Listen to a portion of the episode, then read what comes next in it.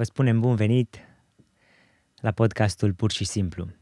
Aici unde ne dorim să fim puri și simpli în ceea ce vrem să vă spunem. Ne bucurăm pentru voi că faceți ca această lucrare să meargă mai departe. Mulțumim pentru încurajările pe care ni le oferiți, pentru susținerea voastră. În special vă mulțumim pentru rugăciunile pe care le faceți pentru noi. Apreciem acest lucru.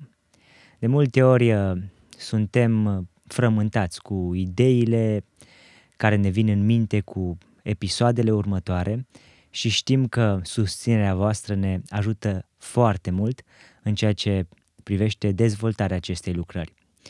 Vă rugăm să vă rugați în continuare pentru noi. Vă mulțumim și pentru susținerea financiară și că sunteți în multe domenii alături de noi. Dumnezeu să răsplătească această implicare.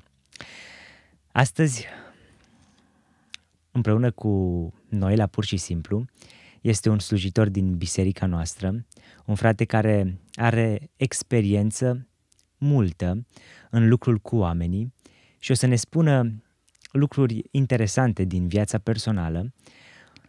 Îi cunosc și fica și o să zăbovim câteva momente într-o discuție pe tema cum poți să îți câștigi copilul pentru Dumnezeu. Vă spunem bun venit, frate Ghiță Mureșan. Mulțumesc, frate Oti.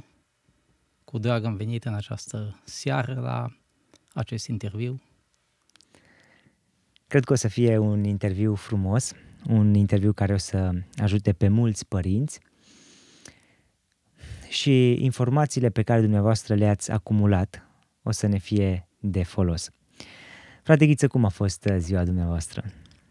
Ziua de azi a fost o zi foarte frumoasă, cu început cu soția mea un timp de rugăciune, care avem în fiecare zi, cântăm împreună, ne rugăm împreună, citim din Scriptură, ne luăm micul dejun și începem activitatea de muncă pe care avem eu, lucrez și sâmbăta. Astăzi am avut ceva renovare pe la locul de muncă unde muncesc și totul a decurs foarte bine. Știu că sunteți uh, manager la patiseria Gigi, două patiserii avem de genul ăsta în uh, orașul nostru, în Baia Mare. Da. Și vă ocupați de ceva perioadă bună de timp, de această uh, de acest lucru de patiseriile Gigi. De câți ani sunteți în conducerea patiseriilor? În această conducere sunt din anul 2011, deci am împlinit 10 uh, ani, peste 10 ani, suntem pe al 11 an și mulțumesc de Dumnezeu pentru locul acesta de muncă că El mi l-a dat. Eram tocmai într-o perioadă în care nu aveam nici șomaș, nu aveam niciun loc de muncă și mă rugam lui Dumnezeu împreună cu soția ce o să facem. Și dintr-o dată am primit un telefon de la cineva, un cunoscut, spunându că n-ai să te ocupi în Baia Mare de covigărie, patiserie, ceva de genul acesta și a zis, da, cum să nu mă ocup. Vreau cu mult drag și din 2011, iată că au trecut mai bine de 10 ani și mulțumesc de Dumnezeu că este bine. Știu că lucrați cu oameni. Vă ocupă cel mai mult din timp lucrarea asta cu a administra, a conduce oamenii, care a fost una dintre cele mai mari Uh, provocări în ceea ce privește lucrul cu oamenii? Cel mai, cele mai mari provocări cu oamenii sunt în momentul în care angajezi pe cineva, că dacă el va fi sincer, dacă el va avea continuitate, dacă el va fi responsabil uh, pentru ceea ce el trebuie să facă. Aici este cel mai greu lucru. Și întotdeauna când angajez o persoană, stau de vorbă cu el cel puțin o oră și discut cu el să văd dacă el este persoana potrivită sau ea pentru locul acesta de muncă pe care ea vine să îl ocupe. Știți ce mă gândesc acum? Câți ani aveți? 50 de ani. Mulți înainte. Mulțumesc. Cum a fost lumea în perioada copilăriei dumneavoastră? Cum a fost ghiță, copilul Ghiță? Aș putea să povestesc, sigur, multe lucruri din uh, perioada mea de copilărie și tinerețe, dar să povestesc câteva din copilărie până pe la 14 ani. Uh, m-am născut în satul Tulgheș, chiar la mama mea este din Tulgheș, tatăl meu este din Pribilești. În Pribilești am făcut grădinița, am făcut școala, primele 8 clase, acolo am și locuit. Și copilăria, am avut o copilărie foarte frumoasă, nu ca tinerii din ziua de astăzi. Cei mai mulți dintre ei.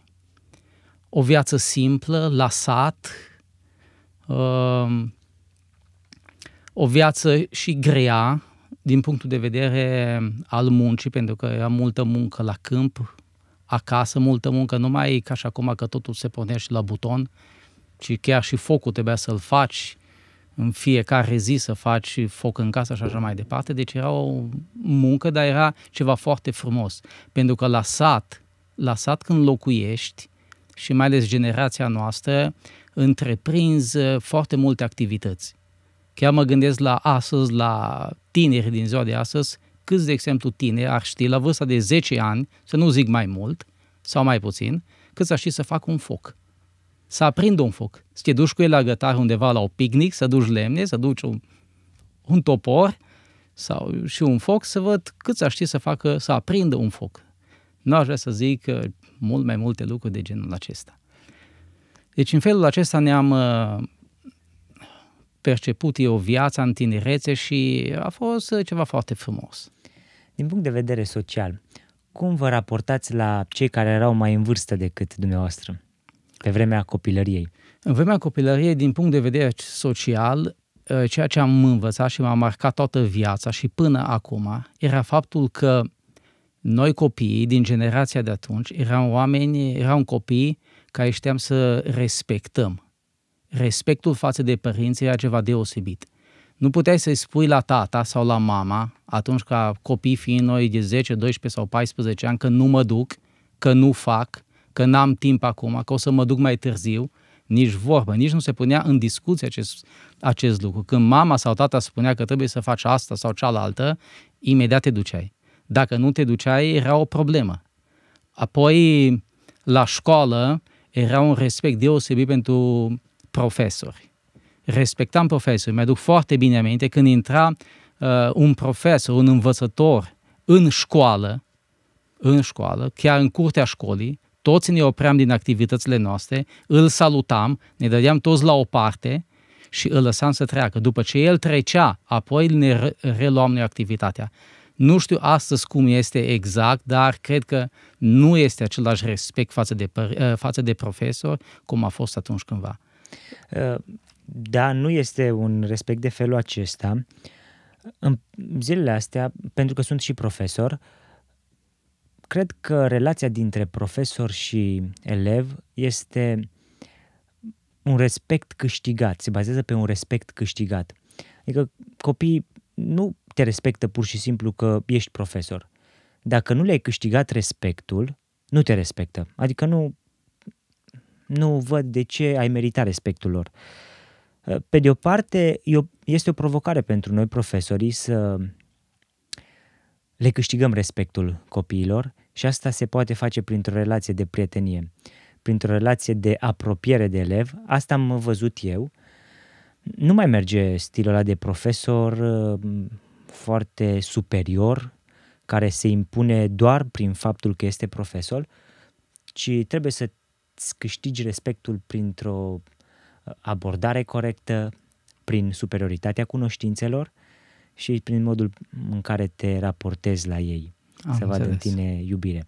Dar cred că generațiile, asta este părerea mea și față de, eu sunt mult mai tânăr decât dumneavoastră, dar văd că generația de astăzi, din unele puncte de vedere, este mult mai uh, deșteaptă sau știe să folosească informația mult mai ușor, pentru care la îndemână mult mai multă informație. Da. Dar subliniați foarte bine uh, ideea de foc nu știu, și eu m-am gândit acum când a spus, oare cât ar putea să facă un foc dacă le dau un topor în mână, ar ști cum să-l mânuiască, ar ști să pună lemnele acolo să facă foc. Lucrul ăsta de lucru manual, cred că o să ajungem în câțiva ani să facem ore de genul cum să aprinzi un foc, cum să instalez uh, un cord sau lucruri pe care noi le făceam când eram în copilărie și ne aduceau multă bucurie. Da, chiar și în școală probabil că ar fi foarte important să se introducă astfel de lucruri practice.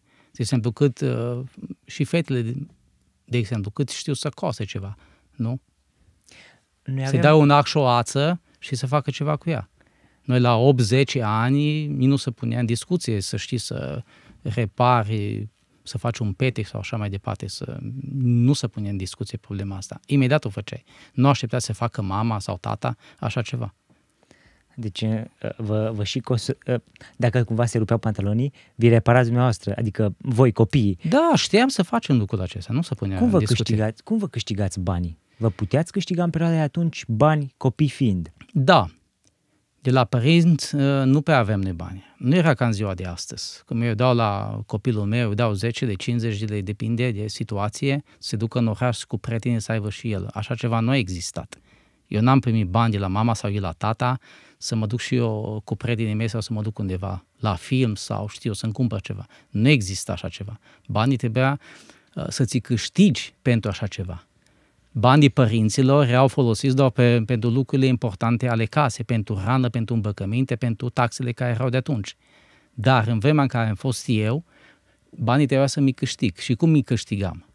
Mi câștigam prin muncă. Adică ce făceam? La 10-12 ani, îmi aduc foarte bine aminte, ca să-mi fac bani, mă duceam și cotam de vaci. O zi pentru o vacă ca să codea pe pășune era un leu.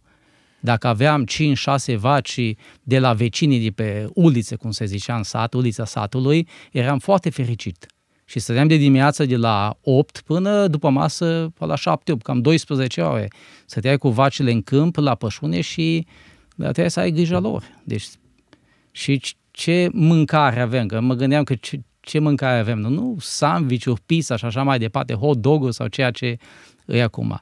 Uh, ce mâncam? Îmi spunea o sticlă de apă într-o traistă, două felii de pâine unsă cu un soare și dacă era toamnă cum e acum și aveai pom fructiferi acasă, îți luai ceva. Îmi aduc aminte că era un măr pădureț. Nu știu dacă ai văzut vreodată un măr pădureț sau să guși din el. Mi-aduc aminte că la noi în sat era, tocmai acolo unde am fost eu cu vacile, era un măr pădureț. Pe am, m-am urcat în el și am luat din alea. Și asta a fost. Și în felul acesta ne câștigam noi banii. Îmi aduc aminte foarte bine că doream să, uh, să mănânc bomboane, să am bomboane și să mănânc pe săturate. Pe n-am mâncat bomboane pe săturate decât la, 14, la 15 ani. Atunci am mâncat bomboane pe săturate. Și ce am făcut la 15 ani? Ca să pot să îmi cumpăr și eu un kilogram de bomboane să le mănânc. Ne-am uh, adunat sticle. Atunci se vindeau sticle și borcane. Astăzi nu mai erau centre de recoltare. O sticlă de un jumătate de litru era 2 lei. De un sfert, adică de 250 de mililitri, era, uh, adică de 2, 2 lei era de jumate și un leu era de un sfert. Sticlă goală? Sticlă goală, sticlă de sticlă. Nu erau sticle de plastic atunci. Și borcane. Adunam borcane unde vedeam o sticlă sau un borcan, imediat o luam, mă uitam la ea să nu fie ciobită, asta era, și să fie bine spălată m-am dus la centru, mi-am adunat sticle, mi le-am vândut, am primit bani pe ele și m-am dus și mi-am cumpărat un kilogram de bomboane. Să mănânc și eu și să mă satur de bomboane. A fost la 15 ani m-am săturat de bomboane. Cum v-ați simțit după ce ați mâncat un păi kilogram? m-am simțit, m-am simțit foarte fericit, că în sfârșit mi s-a împlinit visul. ați avut încă din copilărie abilitatea sau inclinația asta de a conduce, pentru că acum sunteți într-o poziție de conducere. S-a văzut încă din copilul Ghiță un conducător, un lider? Da, lucrul acesta chiar uh, m-am gândit, uh, anii aceștia cum uh, am ajuns în această poziție, mulți m-au întrebat și așa mai departe și m-am gândit la lucrul acesta că lucrul acesta a fost ceva din mine. Din mic, de, din copilărie, mi-am dat seama că m-am uitat în trecutul vieții mele, mi-a plăcut foarte mult să mă joc fotbal, eram capitan de echipă uh, la școala unde o frecventam. Mai târziu, după ce m-am angajat uh, pe șantier, acolo eram șef de echipă, lucram tot cu oamenii și iată că acum am ajuns într-o altă poziție de manager unde lucrez tot cu oameni ca șef de unitate. Deci în felul acesta a fost ceva din mine lăsat cred că de Dumnezeu în privința aceasta, de mic din copilărie, să știu cum să lucrez cu oamenii. Deci ceea ce spune Biblia în proverbe, că copilul lasă de mic să, va, să se vadă care va fi drumul lui în viață, s-a aplicat, se vede. Da, da. Acum aș vrea ca să ne spuneți care au fost provocările din viața dumneavoastră ca tată. Le cunosc pe ambele fete și pe uh, Rahela și pe Melisa. Da. Melisa a fost într-o grupă de studiu, grupa de studiu ucenicie în școala lui Isus, de care m-am ocupat exact în uh, anul după ce m-am întors de la București, de la facultate. A fost o fată extrem de silitoare, extrem, extrem de atentă, își făcea fiecare temă, fiecare verset pe care trebuia să-l memorăm. Biblia era foarte însemnată, era un exemplu, un adevărat exemplu pentru toată grupa de studiu. Cum a ajuns Melisa să fie atât de silitoare? Am să-ți povestesc. Deci, provocările cele mai mari pe care le-am avut în viața mea, împreună cu soția, au fost provocările fetelor când ai fete în familie, trebuie să ai mult mai multă atenție, eu așa cred, ca și băieți. Mult mai multă atenție la, ei, la ele. Problema fetelor în general, am observat eu, este cam de la vârsta de 13 ani până pe la 16, maxim 17. Când ele sunt foarte vulnerabile, se cred foarte grozave, că le știu pe toate, se cred cele mai deștepte, se cred cele mai frumoase și că părinți uh, îs departe, îs înapoi și ei nu știu prea multe lucruri. Și atunci trebuie să ai cea mai mare atenție asupra fetelor, în special. Și nu numai, dar în special asupra fetelor. Uh, în perioada aceasta, amândouă fetele mele au avut, ca oricare, au avut ieșirile lor, dar una dintre ele a avut o ieșire mult mai mare. Adică în sensul că nu ne-a mai ascultat, n-a mai frecventat biserica, nu prea a mai învățat, a lăsat așa mai mare cu școala și a început pe alte cărări care nu sunt uh, prea bune. La ce vârstă spuneați că Între 13 și 14 ani, atunci a început. Aceasta e o perioadă critică. E perioada, de... cred că, cea mai dificilă din cât, uh, din cât uh, cărți am citit, din, la câți părinți am mai discutat cu ei, am văzut că atunci e perioada lor cea mai vulnerabilă în care trebuie să fii extrem de atent cu ele. Pentru că dacă atunci ești atent, uh, poți să le câștigi pentru totdeauna sau, dacă nu, poți să le pierzi. Uh, a fost o perioadă foarte dificilă. A deci durat... nu mai venea la biserică, nu mai... Nu, nu ne mai asculta pe noi, nu venea la biserică, o lăsa mai moale cu învățatul, nu ne spunea unde se ducea, la ce oră pleacă, la ce oră vine. Doar ne bucuram că vine acasă și lucrul acesta a fost uh, îmbucurător pentru noi. Dar ce s-a întâmplat? Am crezut pe la început că da, e așa, e o perioadă de o săptămână, două lună. Dar când am văzut că gluma se îngroașe, deja ne-am pus semne de întrebare, ceva nu este în regulă. Am mers la școală, am stat de vorbă cu diriginta, am stat de vorbă cu profesorii, am stat de vorbă cu păstorii, am stat de vorbă cu psihologii, am stat de vorbă cu alți frați și am primit uh, diferite răspunsuri unele au fost încurajatoare, altele nu prea. Și pot să spun aici ce. Pentru că cred că mulți părinți au probleme de genul acesta cu copiilor, indiferent că este fată sau băiat. Am primit acuzații, nu știți să vă ocupați de ea, n-ați scuturat-o sau ne-ați interzis una sau alta, sau probabil că ați păcătuit cu ceva și din cauza aceasta a venit peste voi situația aceasta. Dar ceea ce vreau să spun este că în momentul când cineva are o problemă de felul acesta, cum am avut noi, și sunt mulți alți părinți, și nu numai cu copiii, orice altă problemă, când ești prin situații grele, omul, nu ai nevoie ca cineva să-i spună ce greșeli ai putea să ai, ce păcate ar putea să fie, sau așa mai departe, cum au venit prietenii lui Iov, la el să-l acuze de fapt de niște lucruri pe care el de fapt nu le-a făcut. Ci omul când trece prin situații grele, ai nevoie de ce? Ai nevoie de mângâiere, ai nevoie ca să-l asculți, ai nevoie ca să-l încurajezi. Mm-hmm. Pentru că Mântuitorul Iisus Hristos, când s-a întâlnit cu oamenii, indiferent că omul a fost bolnav, că a fost demonizat sau că a fost păcătos, el ce a făcut? El a întins o mână și a ajutat. Pe cel bolnav l-a vindecat, pe cel care a demonizat l-a eliberat, pe cel care era păcătos și a făcut. I-a acordat uh, iertare. Deci omul când trece prin necazuri și prin greutăți, ai nevoie de mângâiere. Este foarte important lucrul acesta, să știi să-l încurajezi pe om. Dacă nu știi un cuvânt de mângâiere, mai bine să nu spui nimic. Pentru că ceea ce am observat eu în viață este că nu prea poți să dai sfatul la cineva sau să-l ajuți pe un om prin lucrurile pe care uh, tu n-ai trecut. Dacă tu n-ai trecut pe acolo, tu n-ai cum să-l ajuți, tu n-ai ce să-i spui. Și atunci dacă n-ai trecut în situațiile de genul acela, mai bine nu-i spui nimic, mai bine taci. Este cel mai important lucru.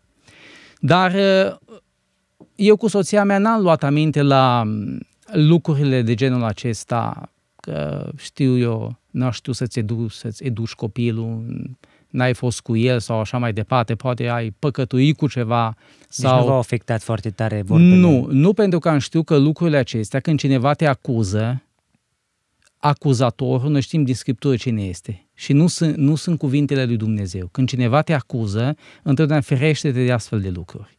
Pentru că nu vin de la Dumnezeu. Și le-am lăsat la o parte. Trecând prin uh, toată această situație, am început să citim diferite cărți pe tema aceasta, cu copii neascultători, copii rebeli, ce să faci? Și am ajuns la câteva concluzii pe care împreună cu soția mea le-am pus în practică. Și lucrul acesta n-a fost o lună sau două, au fost doi ani. Au fost doi ani. Ce am, uh, trei lucruri ne-au marcat pe noi ceea ce am pus în practică. Unul din lucruri a fost rugăciunea. Adică, ce înseamnă să te rogi pentru copilul tău când ai o problemă? Nu numai atât că, Doamne, ai milă, Doamne, îndură de el. Este foarte puțin lucrul acesta. Am intrat în camera ei, intram în camera ei, ne rugam, cântam, citeam din Scriptură și rosteam peste ea și peste situația ei ceea ce vrem noi ca să se întâmple. Deci noi vizualizam dinainte ceea ce vrea Dumnezeu ca să facă din ea și ceea ce, ce așteptări avem noi de la ea. Pentru că nu e suficient să-i spui la copil și nu-l ajută la nimic. Să-i spui tu despre copilul tău că este rău, că este neascultător, vai de tine și nu o să fie nimic de tine. Nu! Noi am rostit prin credință cuvântul lui Dumnezeu. Ea este o fică a Sionului, ea va fi un copil al lui Dumnezeu, ea va fi o mărturie în lumea aceasta și ne-am rugat cu versete din Scriptură și am proclamat cuvântul lui Dumnezeu peste ea, ceea ce vrem noi ca să se întâmple cu ea și ceea ce vrea și Dumnezeu să se întâmple în viața ei. Este foarte important să rostești asupra copilului tău și să te, uh, să te confrunți de fapt cu lucrurile cu care pe ea, cu lucrurile cu care ea de fapt a căzut. Să te confrunți cu aceste situații. Noi am luptat în rugăciune, am luptat împotriva uh, acestor neascultări și rebeliuni ale ei și în felul acesta Dumnezeu ne-a ascultat. Și încă un lucru a fost extraordinar pe care l-am, l-am citit și pe care l-am pus în practică. Pe lângă rugăciune, pe lângă uh, post, pe lângă rostirea cuvântului lui Dumnezeu, a fost iubirea atunci ne-am dat seama și îți dai seama de fapt când cineva îți întoarce spatele, că nu te ascultă, când este rebel, dacă tu îl iubești sau nu. Sau ai asupra, sau ai interiorul tău gândul acesta de răzbunare. Pentru că a venit și astfel de gânduri, să mă răzbun, să mă opresc, să mă opun, să o bat, să o disciplinez, să nu-i mai dau una, să nu-i mai dau alta, să nu-i mai dau bani, să nu-i mai dau telefonul, să nu mai primesc în casă. Pentru că au venit și oameni cu gândul acesta bate-o, nu mai primi în casă și așa mai departe. Dar nu. Dacă îți pasă de copilul tău, Oti, dacă îți pasă de cineva, de copilul tău și indiferent cine ar fi, faci totul pentru el ca să-l câștigi. Și este foarte important lucrul acesta. Iubire înseamnă să faci totul pentru cineva ca să-l câștigi, să-l scoți de acolo și să-l aduci la viață. Și în felul acesta, noi ne-am schimbat gândirea și mentalitatea. Adică, i-am dat bani de buzunar să aibă, chiar dacă a fost așa cum a fost. I-am dat telefon, i-am cumpărat telefon, l-am încărcat pentru ca să putem conversa cu ea oriunde și oricând și la orice moment. Am dus-o cu mașina, dacă îmi spunea, la, indiferent la ce uh, oră din zi sau din noapte să o duc undeva, am dus-o cu mașina, am adus-o, am așteptat-o cu casa caldă, cu patul făcut. Vă dați seama, la 13-14 ani, cum sunt fetele și băieții și mai ales și neascultători. Pe un deranj în casă în camera lor de nedescris. Dar noi ca și părinți i-am aranjat toate hainele, i-am făcut patul, le-am schimbat, i-am dat și i-am, ne-am arătat iubirea față de ea necondiționat. Chiar dacă ea ne-a întors spatele, am făcut și noi, pentru că am învățat din Scripturi cum a fost tatăl cu fiul risipitor. Cum a fost? A fost un tată care l-a iubit și l-a așteptat. Pentru că el a știut că fiul lui se va întoarce. De ce a știut? a știut pentru că el a înțeles un principiu. Omul se va întoarce întotdeauna acolo unde a fost iubit.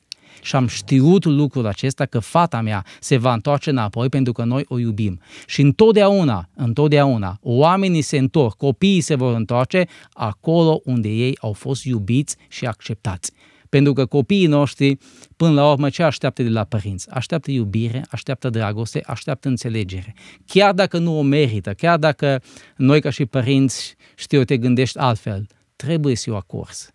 Trebuie să o acorzi. Pentru că în felul acesta uh, îl vei câștiga. Pentru că cea mai puternică forță din univers este dragostea. În felul acesta și Dumnezeu ne-a cucerit pe noi, Iisus Hristos ne-a cucerit pe noi când era El pe cruce. Nu a spus la acele cuvinte, crezi că n-aș avea la îndemână mai mult de 12 legiuni de îngeri ca să îi nimicești pe aceștia? Dar spunea Mântuitorul, dar cum se vor împlini atunci scripturile? El i-a iubit până la capăt și prin dragoste El a cucerit tot pământul. La fel și noi, dacă vom arăta dragoste față de copiii noștri și față de oricine, îl vei câștiga. Nu se poate altfel. În felul acesta, noi, ca și părinți, ne-am câștigat copiii și nu numai că după ce s-a întors, așa cum ai spus tu, a devenit uh, deosebită, a devenit deosebită fata noastră. S-a pus pe carte, a învățat cum n-a învățat uh, mulți pentru că după ce a terminat a 12-a, a ajuns șefă de promoție. Ca să ajungi șef de promoție, este ceva, trebuie să muncești.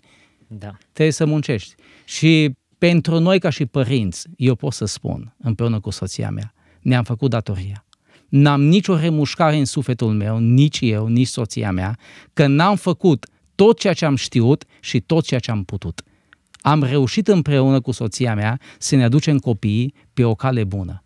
Și mulțumesc lui Dumnezeu că Dumnezeu ne-a dat putere, ne-a dat înțelepciune, ne-a dat răbdare. Mulțumim lui Dumnezeu că fetele noastre amândouă sunt măritate, avem doi gine deosebiți, avem trei nepoți și ne bucurăm. Am făcut tot ceea ce am știut și tot ceea ce am putut pentru copiii noștri, pentru ca să vedem pe o cale bună. Și astăzi pentru noi este o bucurie foarte mare pe care nu o putem descrie în cuvinte. M-a mișcat foarte mult expresia, cuvintele astea pe care le-a spus. Omul se întoarce întotdeauna acolo unde este iubit. Da, așa e. Este un principiu biblic și așa se întâmplă. Uneori este greu să iubești. Când uh, nu ți se întoarce dragostea înapoi sau când iubești și primești nu iubire înapoi, e dificil. E foarte dificil. Noi am trecut prin locul acesta, dar trebuie să vizualizezi în timp. Când vezi dincolo de ceea ce îți dă omul, așa cum a văzut Mântuitorul. El a iubit pe oameni pentru că a văzut dincolo rodul. Am vrut să vă întreb care a fost momentul care ați simțit că vă frânge, că vă sfâșie în inimă din perioada asta grea dacă a fost un moment de felul ăsta în care probabil într-o seară când ați văzut-o că vine acasă sau că vă întoarce vorba sau că nu vă ascultă, a fost un moment care a simțit că vă îngenunchează din punct de vedere spiritual, că vă frânge inima? A frânt inima. Ne-am făcut preș în fața ei.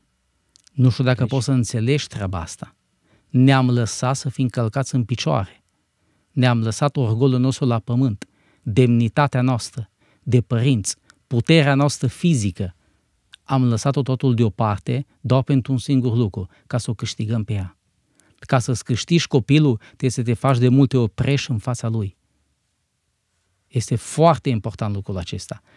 Dar atunci îți dai seama, de fapt, cât orgoliu ai în tine, câtă mândrie, când vine cineva inferior ție, nu superior, inferior, tu ai putere asupra lui și totuși nu o folosești au fost momente de genul acesta. Soția mea în special, uh, femeile de sunt mult mai sensibile ca și bărbații. Ea a trecut foarte greu acest moment, dar Dumnezeu a ajutat-o. Dumnezeu chiar a înștiințat-o printr-un vis. Acest lucru ne-a dat la noi o putere ca să mergem mai departe, că ceea ce facem, facem foarte bine. Dumnezeu a înștiințat-o că nu se va întâmpla nimic rău cu ea. Deci prin toată această perioadă prin care el ea a trecut, nu s-a întâmplat nimic rău cu ea. A fost doar o experiență de ei, pentru că noi ne-a fost frică ce se poate întâmpla cu ea, dar nu s-a întâmplat absolut nimic. La urmă ea ne-a povestit că doar a fost să vadă ce este și dincolo, în afara bisericii. Și atât a fost tot.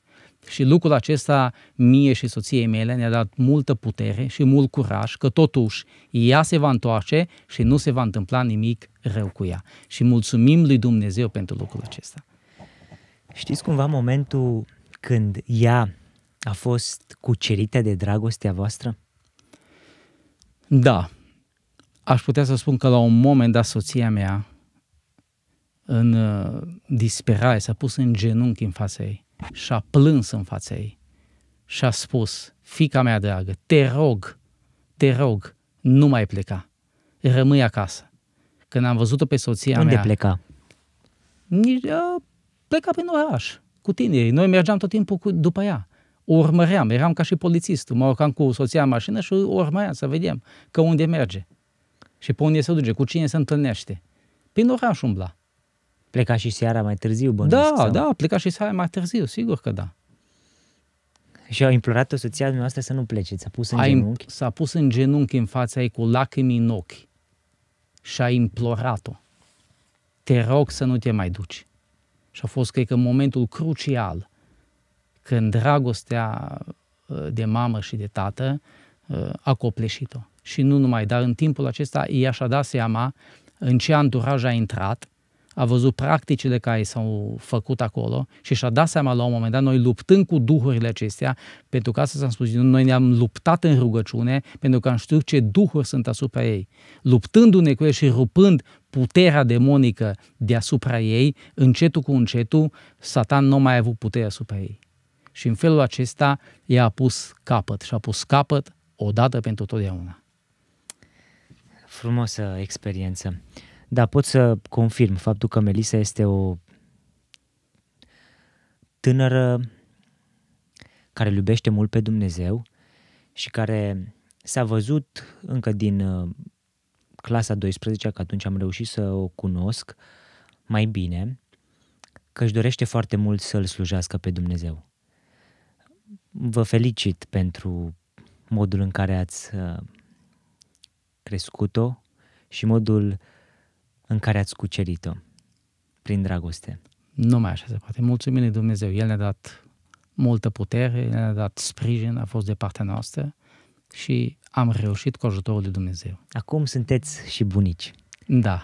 Uh, Cum este să fiți bunicul Ghiță? Este o satisfacție deosebită.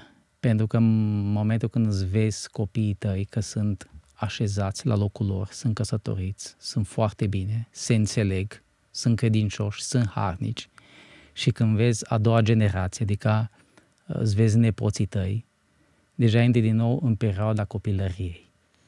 Pentru că copiii, ai ca nepoții noștri, ce vor? Și astăzi am fost la ei și ne-am jucat cu ei. Ei vor tot timpul să te joci. Tu să fii dinozaurul sau lupul și să fugi după ei și să alegi în casă și să te joci cu jucării. Deci este un sentiment foarte plăcut. Deosebit de plăcut. Deci și în privința aceasta m-am gândit cu soția mea că trebuie să ne facem datoria. Așa cum ne-am făcut-o față de copii, a fost, față de copii este o datorie, iar față de nepoți este o altă datorie. Cu nepoții trebuie să te joci, cu nepoții trebuie să le acorzi timp, cu nepoții uh, nu mai vii să uh, îi știu, să-i modelezi tu un caracter, nu vii cu lucruri de genul acesta, nu mai vii cu nuiau, nu mai vii cu alte vorbe, ci vii doar cu uh, vii cu bomboane, vii să te joci cu ei, vii să fii, de fapt, până la urmă, să fii tu o jucărie pentru ei. Pentru că asta le aduce la ei cea mai mare satisfacție, am văzut și cea mai mare plăcere. Cu câtă bucurie îmi povestiți despre cum vă jucați cu copiii. Este ceva foarte frumos și foarte plăcut uh, lucrul acesta cu Vă ei. cred și... că o spuneți cu prea multă convingere și cu un zâmbet, uh, cu un zâmbet mare. Mulțumesc mult pentru experiențele pe care ni le-a spus aici la Pur și Simplu. Cred că ați fost foarte simplu și pur cu noi. Vă mulțumim. Cu mult drag, oricând. Dumnezeu să vă binecuvinteze ca soț, tată și bunic și să rămâneți în continuare un model pentru credincioși, pentru oameni, pentru Baia Mare, pentru România întreagă. Vă mulțumim! Cu mult drag și așa să ne ajute Dumnezeu la toți!